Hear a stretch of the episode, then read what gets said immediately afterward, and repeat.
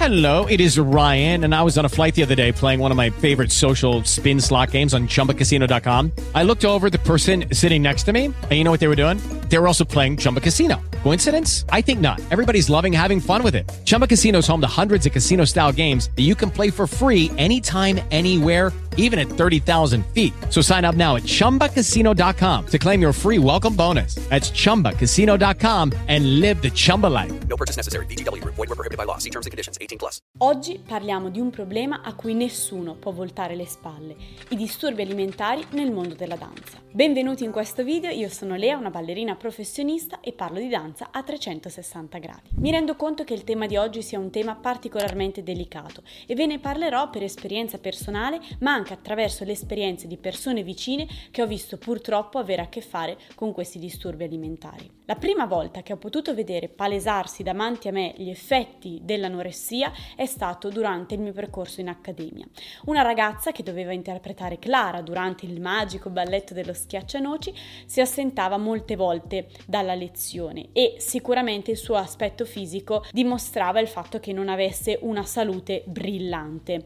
Lei stava preparando questo ruolo, quindi immaginate quante ore, quanta fatica avesse messo nella preparazione di questo balletto. Era del corso più grande rispetto al mio, anzi due corsi più grandi rispetto al mio.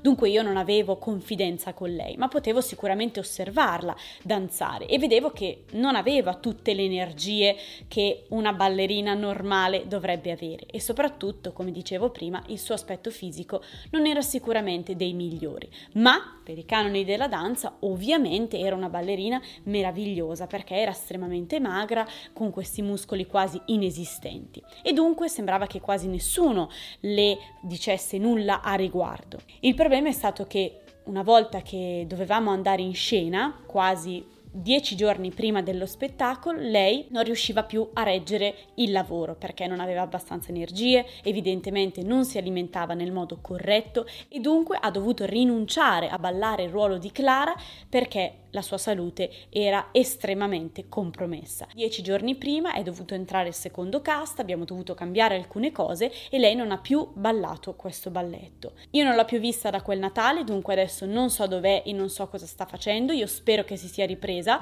e che abbia potuto trascorrere il resto della sua vita in serenità. Un'altra ragazza, questa volta del mio corso, quando ero proprio al primo anno, era una ragazza normale, aveva un fisico bello, sano, tutto nella norma.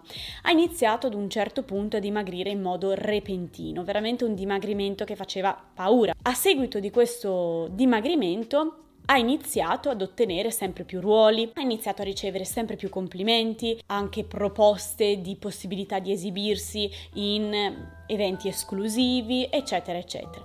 Dunque, ovviamente, tutti questi complimenti, tutti questi apprezzamenti andavano a fomentare il fatto che lei, in questo modo così magra, stesse bene e quindi stesse veramente camminando sulla strada giusta. Peccato che anche lei a un certo punto è dovuta andare in ospedale perché ovviamente non era più in salute. L'hanno ricoverata, dopo qualche tempo è stata dimessa, è tornata è tornata in accademia, aveva preso qualche chilo in più rispetto a quando è entrata in ospedale, ma ovviamente non era ancora guarita del tutto e io ho sentito dirle stai veramente bene così magra, ma veramente veramente bene dopo che aveva passato due settimane o più in ospedale, ma forse anche qualche mese in ospedale, ora non ricordo perfettamente, e che stava passando un incubo dal punto di vista della sua salute. Dal lato opposto avevo due compagne invece che per problemi di um, pressione ovviamente sul loro fisico, ma anche per problemi personali, visto che erano molto lontane da casa, hanno iniziato a mangiare tantissimo, tantissimo, tantissimo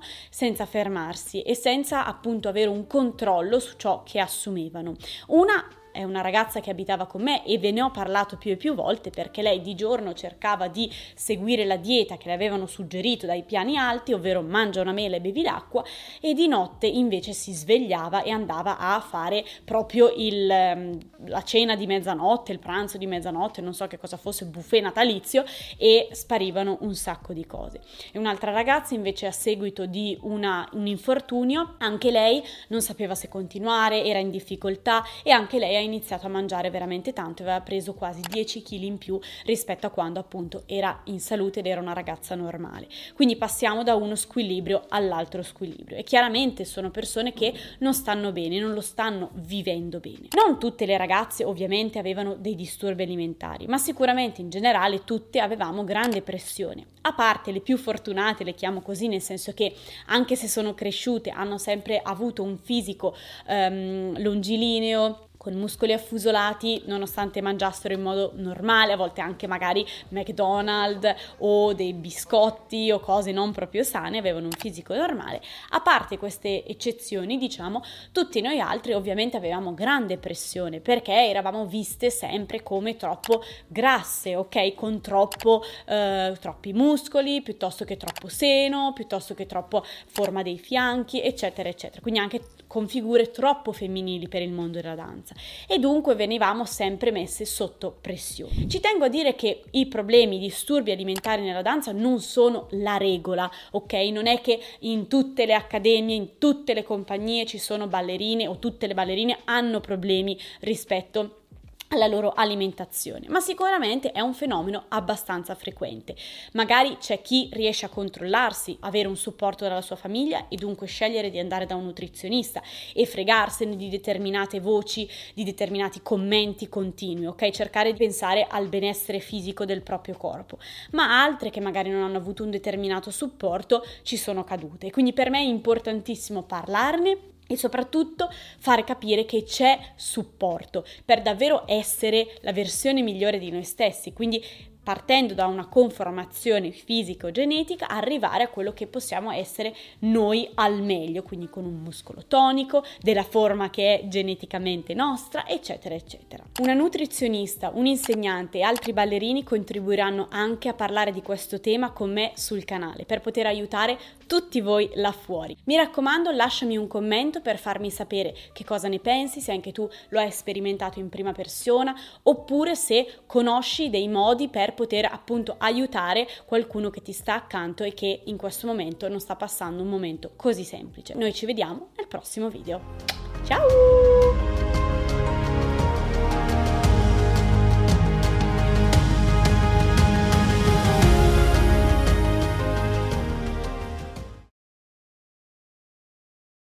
With the Lucky Land slots, you can get lucky just about anywhere.